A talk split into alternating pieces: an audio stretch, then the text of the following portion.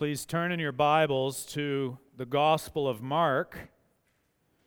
Mark chapter 6.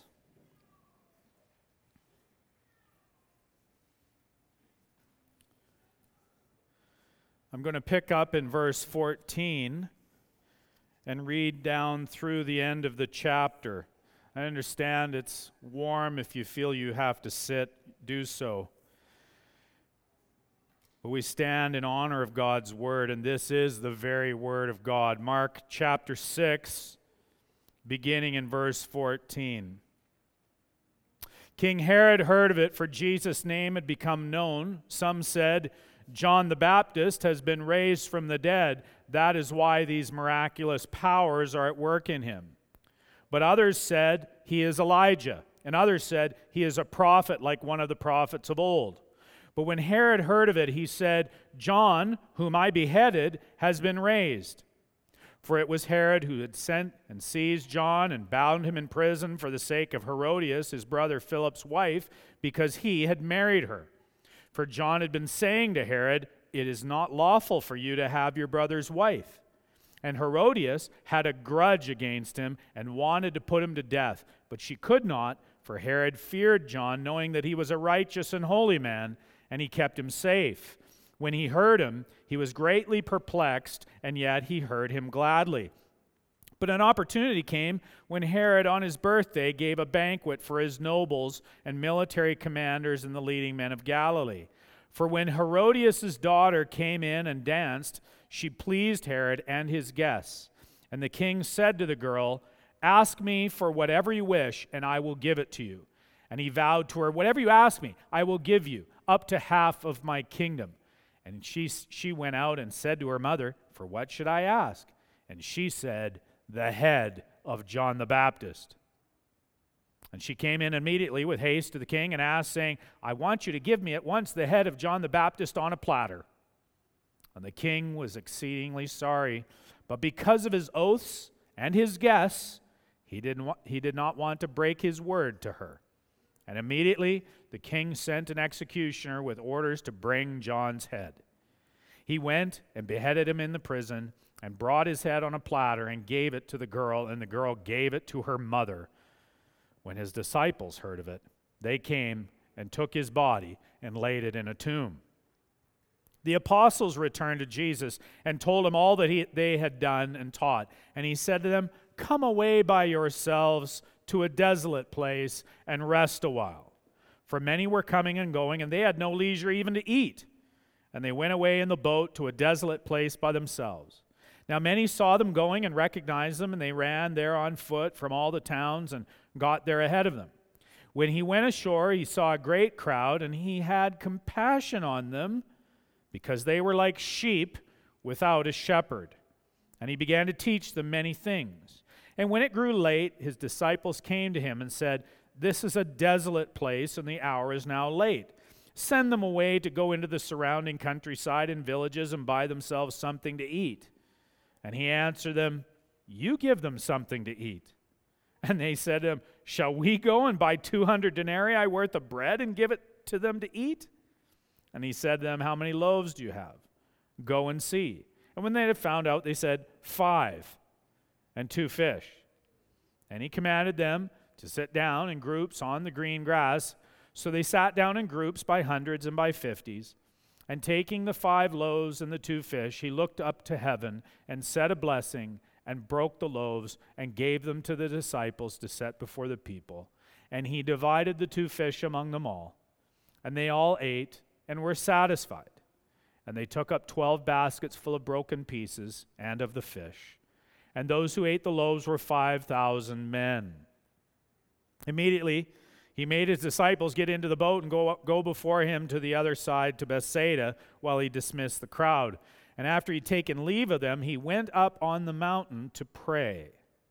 And when evening came, the boat was out on the sea, and he was alone on the land. And he saw that they were making headway painfully, for the wind was against them. And about the fourth watch of the night, he came to them, walking on the sea. He meant to pass by them, But when they saw him walking on the sea, they thought it was a ghost and cried out, for they all, for they all saw him and were terrified. But immediately he spoke to them and said, Take heart, it is I. Do not be afraid. And he got into the boat with them, and the wind ceased, and they were utterly astounded, for they did not understand about the loaves, but their hearts were hardened. When they had crossed over, they came to the land at Gennesaret and moored to the shore. And when they got out of the boat, the people immediately recognized him and ran about the whole region and began to bring the sick people on their beds to wherever they heard he was.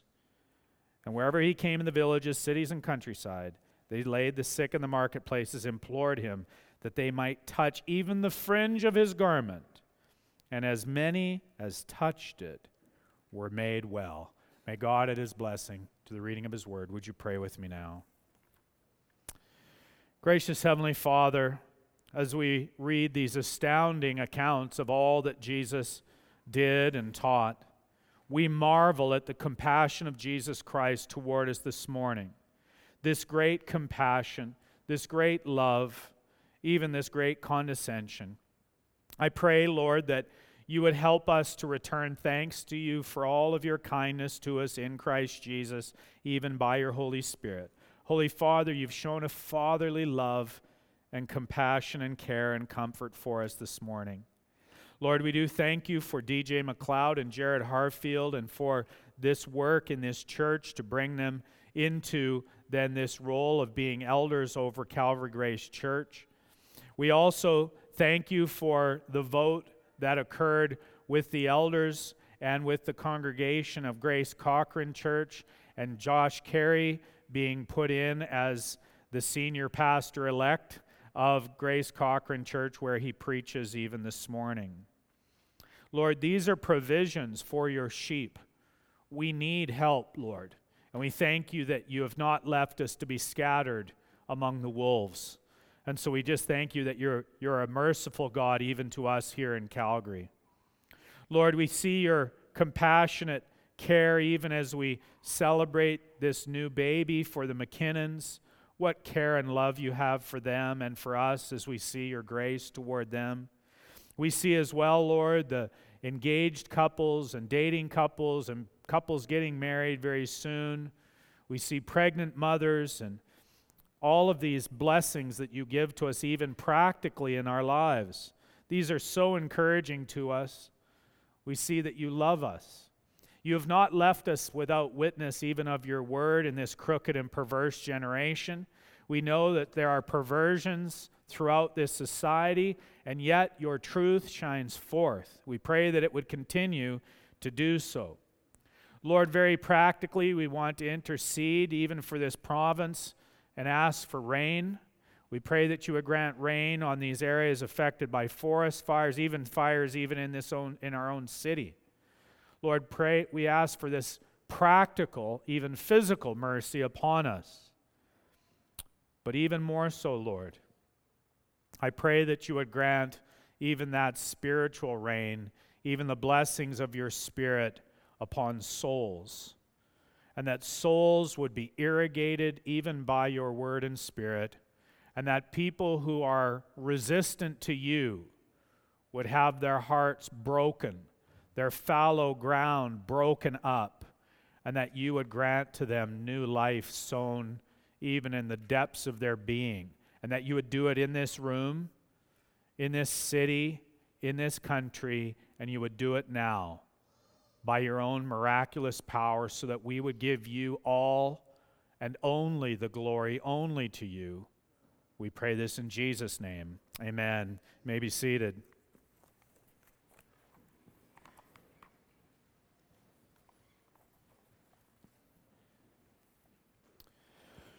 Well, as Gavin went through the opening there and had us at Isaiah 40 and noting how God gives power to the faint. You might be here this morning feeling nearly faint, and not just because it's smoky and hot in this room. Maybe you're faint with the circumstances in your life, you're faint with the challenges you're facing, Maybe there are things in your life that you are starting to see are nearly impossible situations. Circumstances that it seems impossible to change. Trajectories, patterns, various consequences about which it seems that it, it is impossible to see anything changed, Impossible for there to be any kind of breakthrough. Impossible for it to be even redeemed. And when we see then the rest of what we've just read in Mark chapter 6, what we must come to grips with is that Jesus himself is able to overcome that which is impossible. He is able to overcome anything and everything that may stand in the way of His divine sovereign purposes. He is able even to transform impossible things into things that are according to His own pleasure. And that is a remarkable thing if you are faced with seemingly impossible barriers and impossible challenges. And in this passage, I believe that there are three, three areas, as you, if you will, three, three themes of impossibility to which Jesus stands against. And the first is a situation I think that we can all really empathize with is the problem of impossible politics. If I think about politics in this country, yeah, it seems pretty impossible, some of the stuff that we see. I, I, it's impossible seemingly to change it. The second will be impossible logistics. How do you make certain things change and move when they are immovable? when they are static, when nothing seems to change. And then not just merely impossible logistics moving pieces around, but then confronting us, confronting us at our most are most deceived in, in the ways that we think that there is only this material this material stuff of life and we can think that there is no supernatural there is nothing beyond what is material Jesus confronts even impossible physics. So if you've been lulled into thinking that there are a lot more impossibilities in your life than there really are, Mark chapter 6 is here to blow cold air into your life as you are sweating there. It has come to bring relief even to your soul, even because Jesus stands against what is impossible.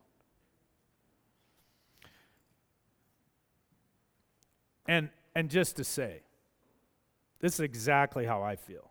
I feel that there are many things that surround me right now that seem almost impossible. And yet, this is a word for me as it is for you. Does Jesus confront what is impossible or not? And that is what we're going to find out. The first thing we see, as you see there in Mark chapter 6, is what I've called these impossible politics. And it starts off with this very strange, surprising declaration. And it is the declaration of the resurrection of John the Baptist. It, it's strange.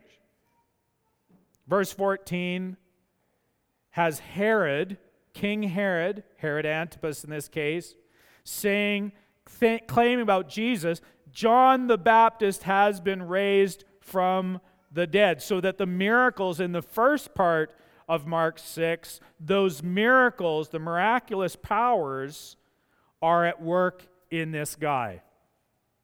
That it's John the Baptist resurrected. So we're into religious stuff but it's political stuff. Because politicians rarely get it right. If you think politicians get it right, I know, I can't help you. I, I mean, they just don't. It's interesting, the, in our fallen world, and all the forces at work in our fallen world, it seems that really that politics is one of the, the key realms and one of the few realms in which Satan and his demons can actually leverage the flesh of mankind. But thankfully, in God's common grace to all people, even to sinners and non Christians, there still remains then this order of this order and civility which governments can maintain. They can kind of keep things in a certain order, and that's a, that's a mercy to us. Now, in the case of John the Baptist, he did what we spoke about last sermon. He bore witness to the truth. He bore testimony to the truth. And he said, in this case, he said that a man who is married cannot marry another woman. This seems pretty basic. That's we call that bigamy. You're married, guy's married to one wife, and he goes and marries another wife. Can't do that. So Herod Antipas, who was married to a Nabatean princess, he could not marry his brother Philip's wife as well. He couldn't take two wives. He couldn't do it. And John the Baptist confronted him about it. Now, why would this guy do this? Well, like everything, it's all about politics. It's got political implications. And one of the things that the de- descendants of Herod the Great, that's a different Herod. Herod the Great was the one at the time of Jesus' birth. But in all of Herod the Great's descendants, they frequently intermarried with their own kin. And they did this. They especially intermarried between stepsisters and stepbrothers. And they did this because they, they wanted to secure power and keep power within themselves, within their Herodian dynasty. But it's all very debauched and dark. And the Herodians, they rivaled the political factions in Rome, even for their willingness to murder their own family members, to lie, to steal. Very dark. And so John the Baptist stood against that. He confronted Herod, confronted Herodias, who's also related, by the way. That's why she's got the name Herodias. It's too. Con- I tried to think. Can I summarize the the Herodian family tree in a sermon? I just I said I can't. You just have to look it up online because it, there's charts there. It's too complicated. Who's who's marrying who, and they're all in the same family. It's crazy. It sounds like a Corb Lund song. That's for my boys. They know the one I'm talking about. Anyways, intermarriage and amongst relatives. But anyways, um, yeah. Anyways, that's just a throwaway. But basically, John the Baptist, he fought the law and the law won. He fought the law and the law won. So, for all of his popularity, all of John the Baptist's influence, he couldn't prevent himself from being arrested and being executed in this most gruesome, brutal, terrifying way. To have his head chopped off and to be put on a platter like something you'd eat. Now, Mark includes an insider's perspective into what happened in Herod's court that led to the assassination of John the Baptist. The details, they're so tawdry, they're lewd, they're banal. Essentially, John the Baptist was murdered on the whim of a wicked woman and by agreement of a cowardly and cruel husband. You have to, have to see this. Herod Antipas would be the Herod at the trial of Jesus who was eager even then to see a miracle. He wanted to see a miracle from Jesus, but what did Herod do at that time? He dismissed Jesus and sent him back to the Roman governor Pontius Pilate to be crucified. This is a guy, he's interested in religious stuff. But he's not so interested to forsake his sin and follow Christ. And that's the case with so many politicians. That's why you've got to be careful. Don't be deceived. They will talk religious talk. But whether or not they actually will follow Jesus Christ is another matter. But this was the political situation. It didn't matter that Herod believed in the resurrection of John the Baptist. It didn't matter that Herod had a view of Jesus that interpreted his miracles as being religiously based. The politics in Judea at that time still seemed impossible. Here's John the Baptist. He's our guy. You think if you're a Jew there, he's our guy. And he's speaking truth to power. And we're, we're, we're confronting this wicked establishment. And he gets, he gets his head chopped off, and it's over. And then, we, then you give your allegiance to this other guy, the Jewish rabbi, Jesus, the son of the carpenter. He, he seems to be a miracle worker. And then what happens? Oh, they crucify him. But the impossibility is the point here, I'm arguing. The impossibility in Mark 6 is the. And that's why Mark includes this horrible story in his gospel. Because even though the politics in Judea was impossible, they were impossibly corrupt, they were authoritarian, they're cruel, they're unjust. Even though that was the case, the conclusion of that little story, verse 29, is that the disciples, the followers of Jesus Christ, kept on being disciples. And what did they do? When hard times come, what do disciples do? Well, they do the, the next right thing. They do the next right thing in walking close to Jesus. When the disciples heard of it, they came and took his body and laid it in the tomb. My wife's grandfather, Lyle Richards, one of the godliest pastors I've ever known, he died on Friday, went to be with the Lord forever. And as any of you know, if you've lost loved ones, what happens?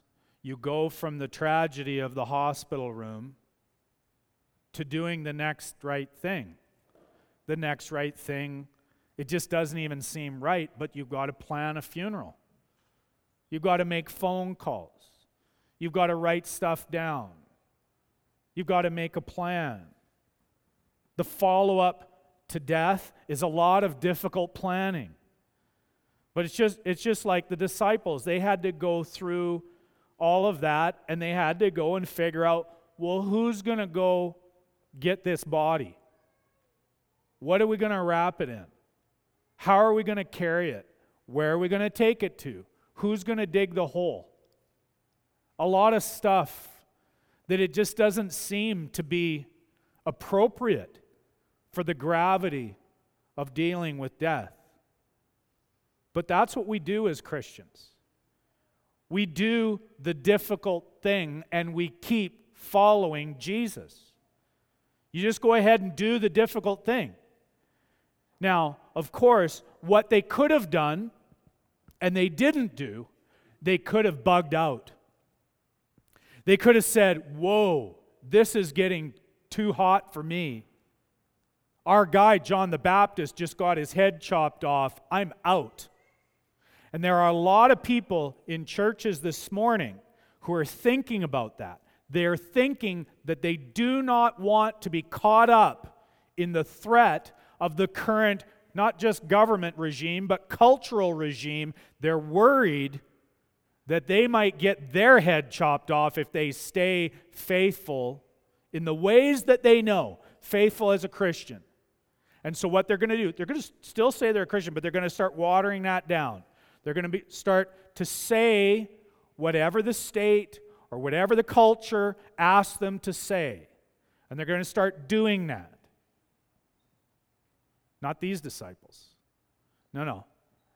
It cost them to identify with John the Baptist and go hauling his body away. Impossible politics. Was them hauling the body away, was that going to magically fix the politics of Judea? No. But they're following Jesus and honoring a saint. That's what they did. And that's what Christians do. So there's impo- impossible politics, which we know all about. But there's also impossible logistics. And that, that's, that's the, the very real, practical problems that we all face. You know, it's the problem of, of people. If you got people, you got problems. When you have people in a family, in a business, in, in a church, you have the collective problems of people.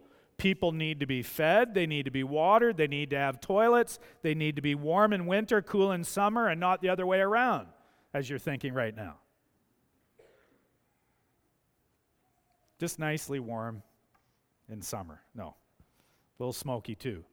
But when you have groups of people, there can become these impossible logistical situations. Not enough food, not enough bathrooms. Too hot, too cold, too wet, too dangerous. But Mark includes the challenge that impossible logistics present. And he includes it here. He starts by highlighting what Jesus had said, you remember, you, to that mission of the 12, the 12 apostles, the duo duo, the two by two mission. What does he say to them when they return? Well, he, he addressed the logistical need that they had. These guys, these 12, were coming back from their mission and they were tired and they were hungry, just like most of you are right now.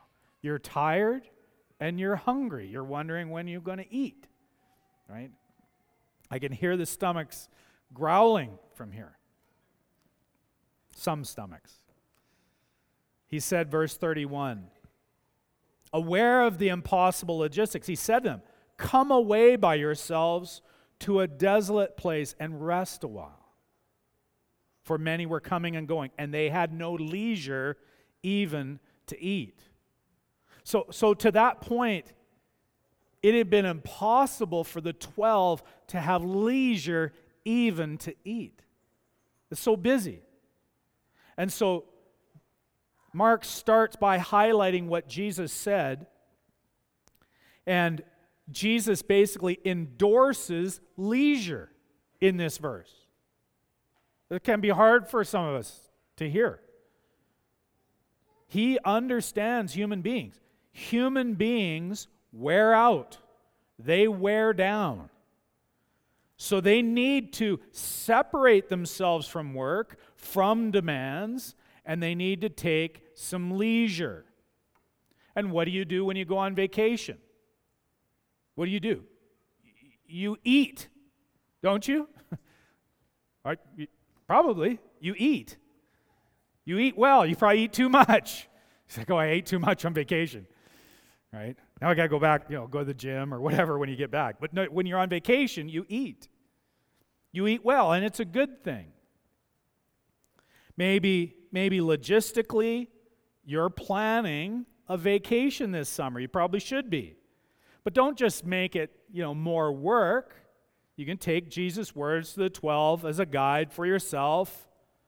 Come away for your come away by yourselves. Rest a while.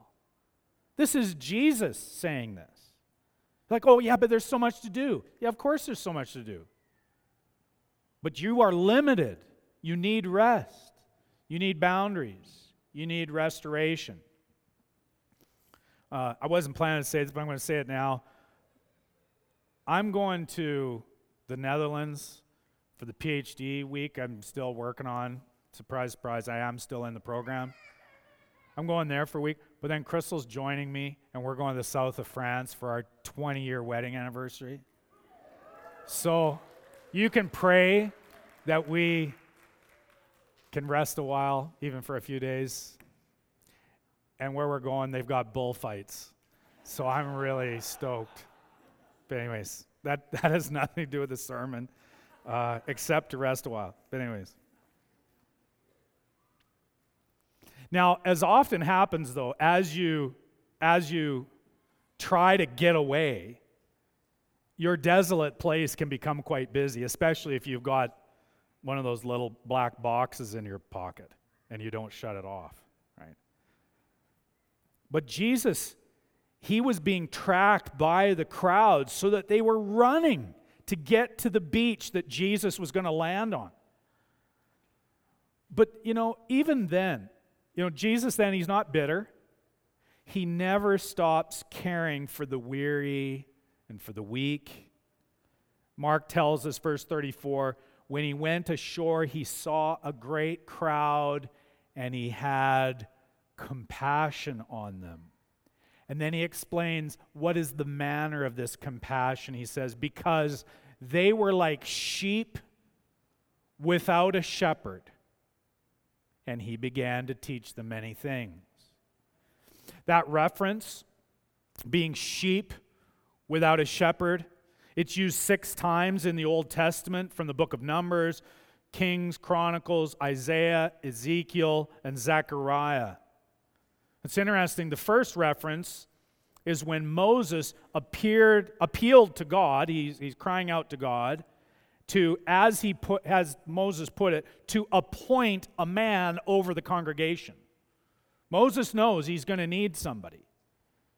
Part of the reason we have new elders brought in and appointed is because the old elders are going to die. Right?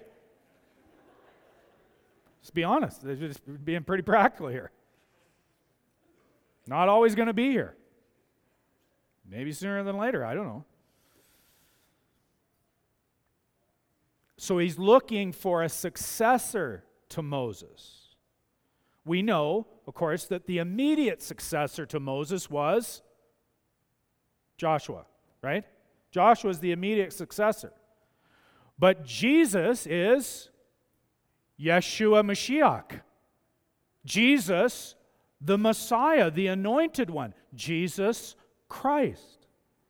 And he is the true and ultimate successor of Moses. So, Jesus, in saying this, was actually taking up his appointment by God as being a man over the congregation of the lost sheep of the house of Israel. That's what's going on here. That's why there's more, always more going on in Mark than you that might meet the eye. These people were scattered, they were desperate. They were so desperate that they were running to be with Jesus running to see him. And the key word which describes Jesus in this impossible situation is compassion. He had compassion on them in their impossible situation. Now, the disciples who are with Jesus, they're like regular church folk. They're very practical people. All of you, I know, you're practical people. You're saying, well, why, you know, why don't we have air conditioning in here? That's what you're thinking all the way through the sermon. No, maybe not. But they saw the logistics, these guys did. And, and, and they said to Jesus, This is a desolate place, and the hour is now late. Send them away to go into the country, surrounding countryside and villages and buy themselves something to eat. So they're concerned with time, with place, with food, with finances, practical stuff. All of that needed to be solved practically and logistically. And because it was a desolate place, the logistics looked impossible for the disciples to solve. They just can't do it. Now, you know the Sunday school story, or if it's new to you, some of you, you can track quite quickly with what happened. Jesus challenged the disciples with this impossible logistical problem. He puts it back on them. And he answered them, You give them something to eat. And of course, then the practical disciples offer a very practical answer. Uh, shall we go and buy 200 denarii worth of bread and give it to them to eat? We don't got no money. And you can just read the sarcastic tone coming through. You can imagine even Peter himself saying something like that, making that comment, who later is the one recounting this to Mark. Maybe it wasn't Peter who said it, maybe they're all saying it, but that is definitely Peter's style of response.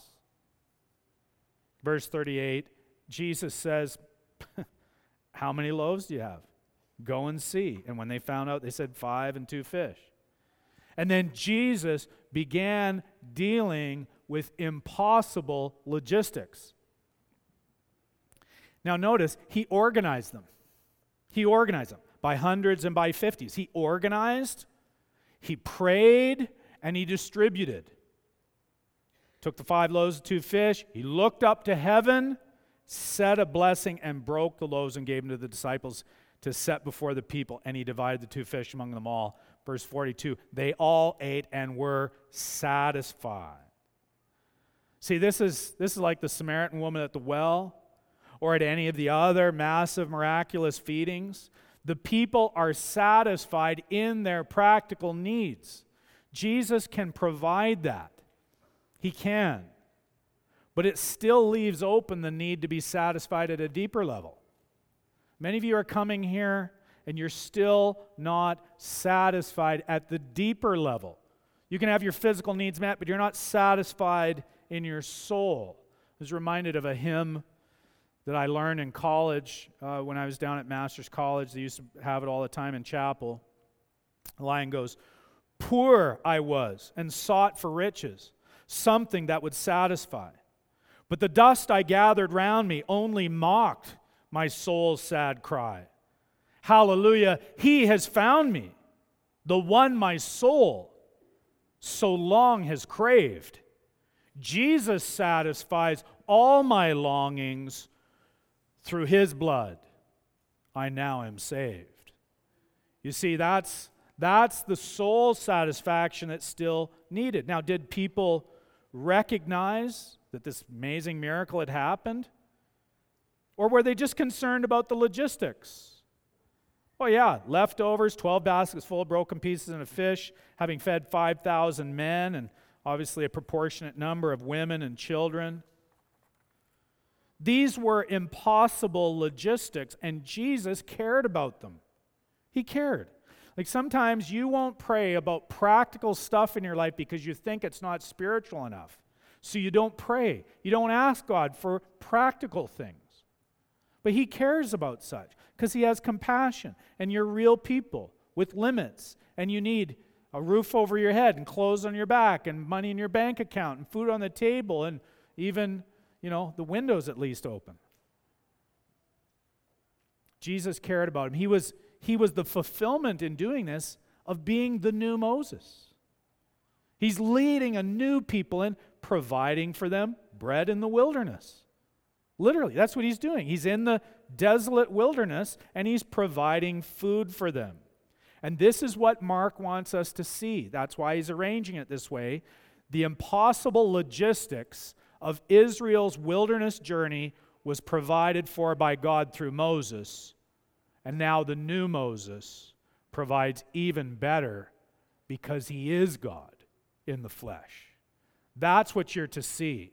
He is even better than Moses, he is God in the flesh. And he can overcome even the impossible logistics, even far better than what Israel had in the wilderness.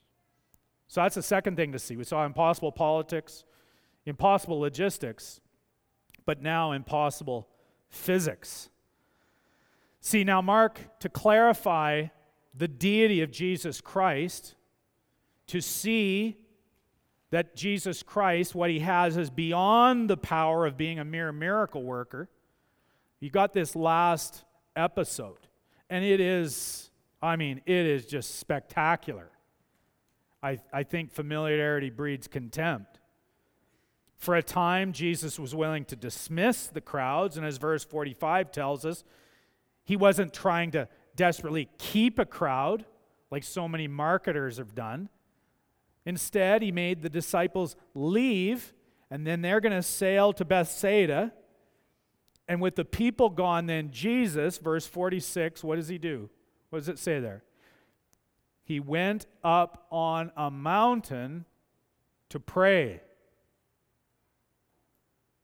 Interesting how the dismissing of the people and going up on the mountain to pray, it certainly sounds reminiscent of the barrier which was placed between Moses at the top of Mount Sinai and the people of Israel who were not permitted to draw near in Exodus chapter 19. And what did Jesus do on the mountain? What did he do? Did he worship the mountain like people do out in Canmore and Banff? Worship the mountain? No. He prayed to God. With all the power that was at Jesus' disposal, the Son of Man, with all of that power, what does he choose to do? He chooses to pray. He prays. He prays according to his human nature. He prays humbly as a servant. He prays, even according to human nature, as a human son to his divine Father, our Father who is in heaven. He's in dependence upon the Father. He's walking in step with the Spirit proceeding from the Father, and yet the Spirit who proceeds even from the divine Son himself. You see, God the Son incarnate at prayer makes that hilltop a holy mountain. It's a holy mountain. Just like Gavin referenced in Isaiah 6 and his connection to Isaiah 40.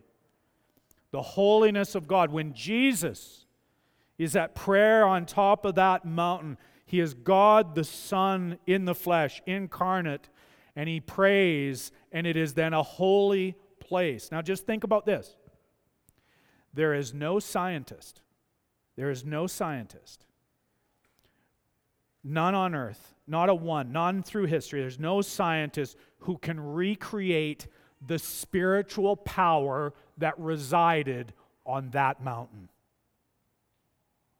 I know I know the scientists are smart guys. I know they've got lots of education. I know there is analysis that they can do that is amazing. But there is no scientist that can recreate the experiment of the spiritual power that resided on that mountain. It is impossible for human reason, it is impossible for man made technology to recreate.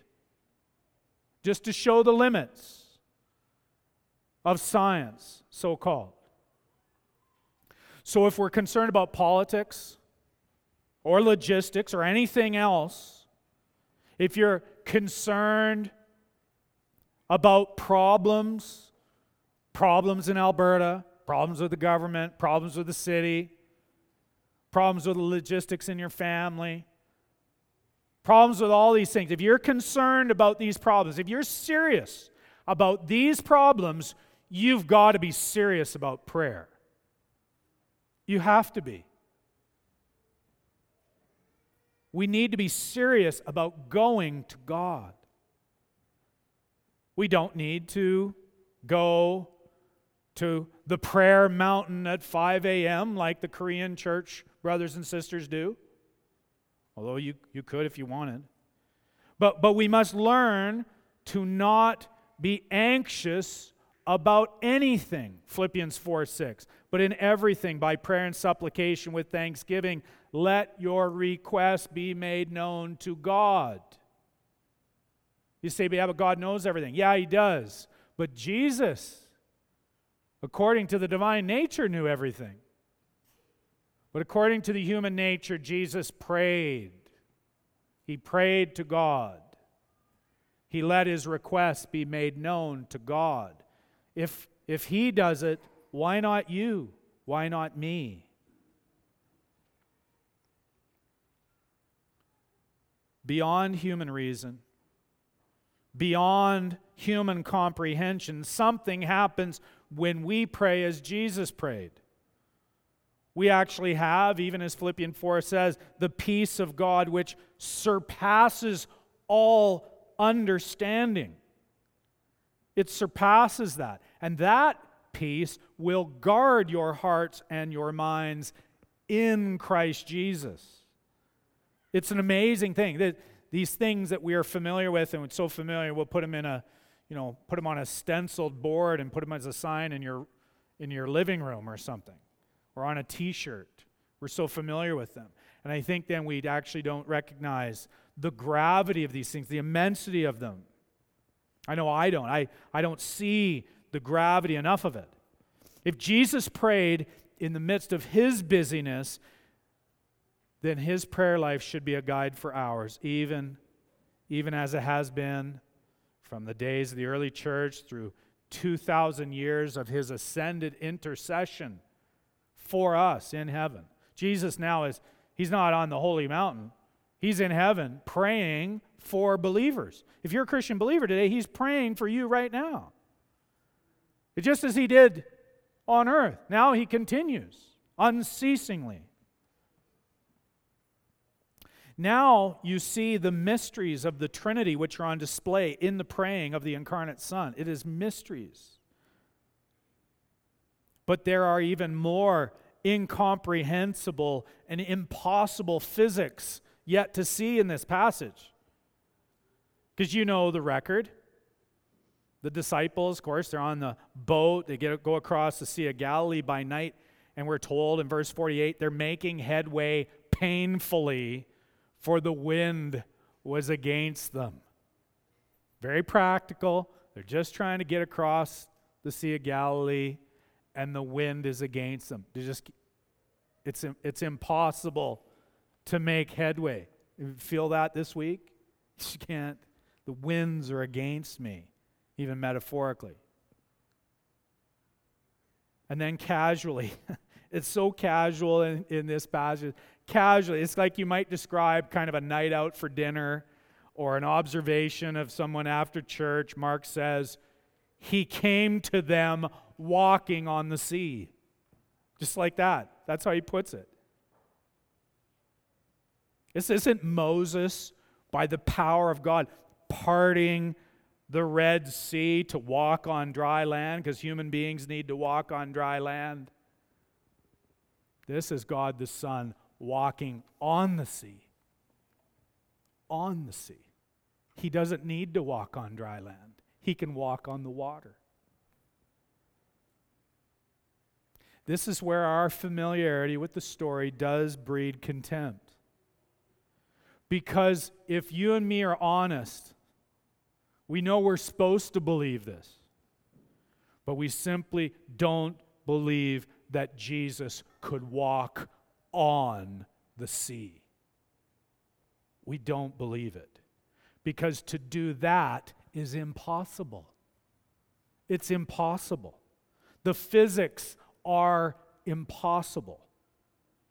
And yet, he was going to do something that was greater than Moses' miracle of crossing the Red Sea on dry land. He's, he's going to be on the sea, on top of the water. Verse 48 says, He meant to pass by them, and when they saw him walking on the sea, they thought it was a ghost and cried out, for they all saw him and were terrified. You see, even these disciples, they couldn't find a rational explanation for what Jesus was doing, so they had to scramble for a supernatural one. It must be a ghost, a spirit, a demon. And they're terrified. They don't know what category to put this in. Jesus is walking on the sea. How do you classify that? What realm of study and analysis do you put that in? How do you categorize that? The physics are impossible, it doesn't work. But when you read about God's actions in the Exodus, they were terrifying. They were terrifying. Destroying Pharaoh's army, swallowing them up in the Red Sea, swallowing up Korah's clan in a massive fault line. The ground literally opens up and swallows them. It's the kind of stuff that the imagination creates and terrifies you in your dreams. And yet, this was the judgment of God upon the wicked, because God is a terror to his enemies. We must never forget that. God is a terror to his enemies. Don't think that God's enemies are getting away with anything. They're not. He is patient and long suffering, but they're not getting away with anything. Now, Jesus had been watching these guys cross on the boat. He'd been watching these guys the whole time, verse 50. But immediately, they're terrified. He, immediately, he spoke to them and he said, Hey, hey, hey, take heart. It is I. Do not be afraid. And he got into the boat with them, and the wind ceased. This is the peace of God that surpasses understanding, that guarded their hearts and their minds in Christ Jesus. I can't move from verse 50 without seeing then this profound compassion, the compassion that Gavin has the theme in our opening liturgy. The compassion of Jesus to say to these storm tossed and drowning and overwhelmed guys, he said, Take heart, it is I. Do not be afraid. I don't know about you, but I've, if I'm really honest, I've felt afraid of not coping. I've texted with a guy this week, and, and I think he is afraid of not coping with the apparent impossibilities of his life. I've seen a lot of people in this church and other connections, I've seen people overwhelmed recently. People are overwhelmed. It might be you. You're overwhelmed. They're, these folks are afraid. They're, they're afraid of not coping, and they're not coping. And yet, Jesus says, just like he says them by the word of God, Jesus says, Take heart, it is I. It is I. And so the question is who is Jesus? Who is he? The answer is, he says, it is I. And he says, do not be afraid. Do not be afraid. Jesus' invitation echoes Psalm 34. I sought the Lord, and he answered me and delivered me from all my what? All of my fears. I'm afraid. He delivered me from all my fears.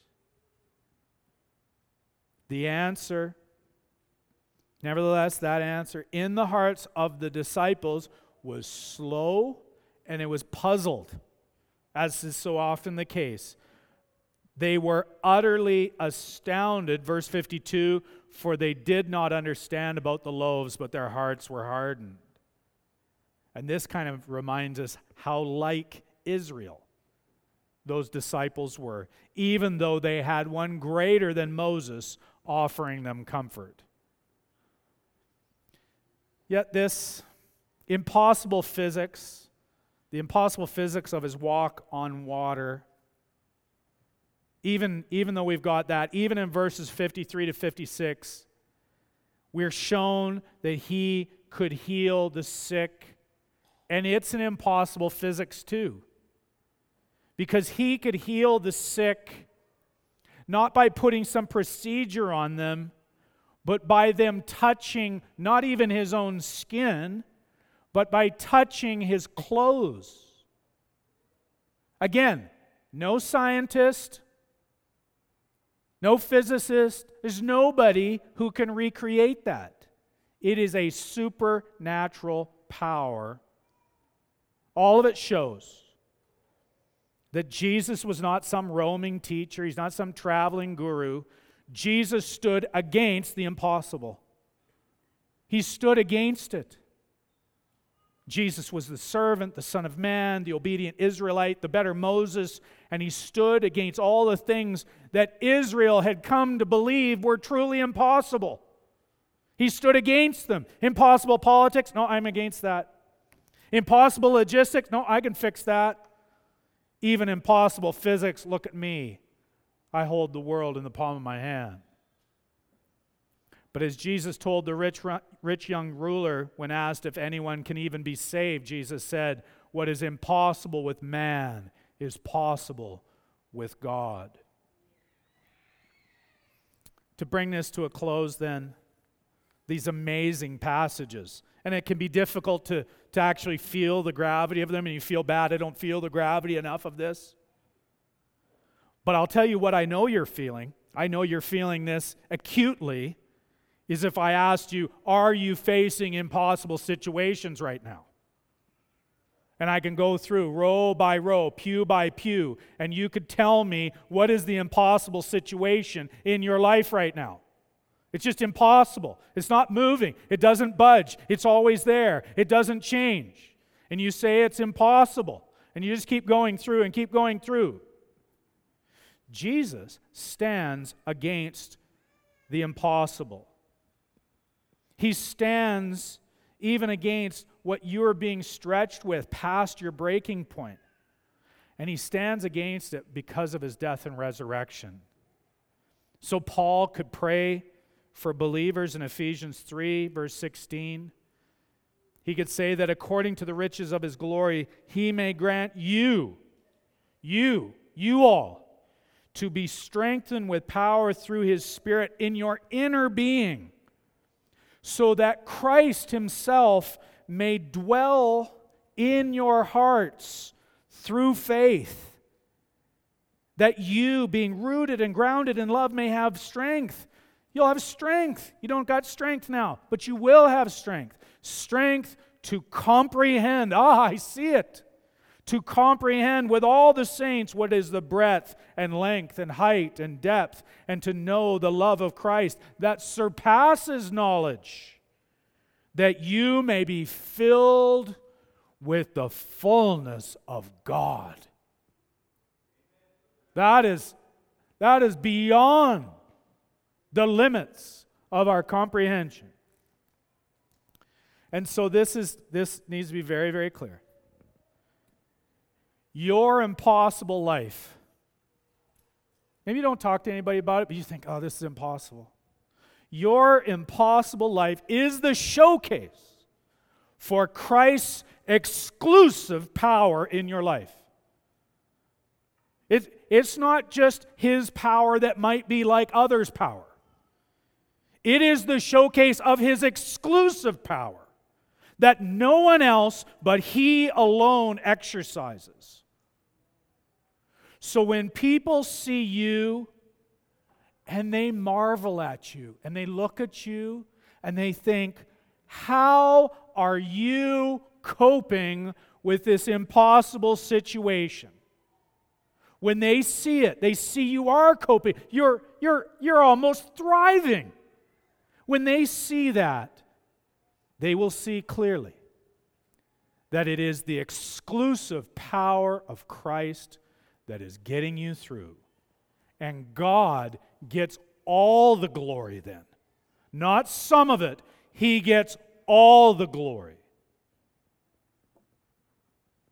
And of course, nothing is more impossible than for a sinner to stand right before God. It is impossible by any human means. Every human religion tries it. The Jewish activist Abigail Shrier has said that the gender ideology movement has become a religion. There's no God, but there's all the apparatus to try to make a sinner acceptable to the idol that they have put in place instead of God. It's just one example. There is no way, it is impossible for a sinner to stand right before God except Jesus who stands against the impossible. In Christ, the ungodly. Did you hear that? The ungodly can be made right with God. As Paul's powerful logic tells us, that God might be just and the justifier of the one who has faith in Jesus Christ. It's only in Christ, the righteous one, where his righteousness is credited to your account and your guilt and sin, this thing that is impossible for you to get rid of, is somehow transferred and put on him and is justly punished. It is only in the gospel, in Christ, that what is impossible becomes possible, that you, a sinner, can stand right before God now and forever. So the question is as we leave, are you afraid? Honestly, be very honest. Are you afraid? Are you afraid of the future? Are you afraid of your past? Maybe you're afraid of God. Then you need to listen to Jesus, who says through his word, who speaks against all that is impossible in your life. He says, Take heart. It is I. Do not be afraid. Let's believe him and let's obey him. Let's pray together. High and holy God, grant to us your mercy today and glorify your own name exclusively, Father, through Jesus Christ our Lord, by the power of the Holy Spirit. Amen.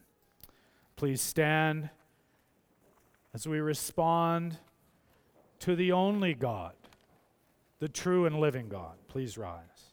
Mark 6 is directed to highlight even what was spoken of in Psalm 34 this truth.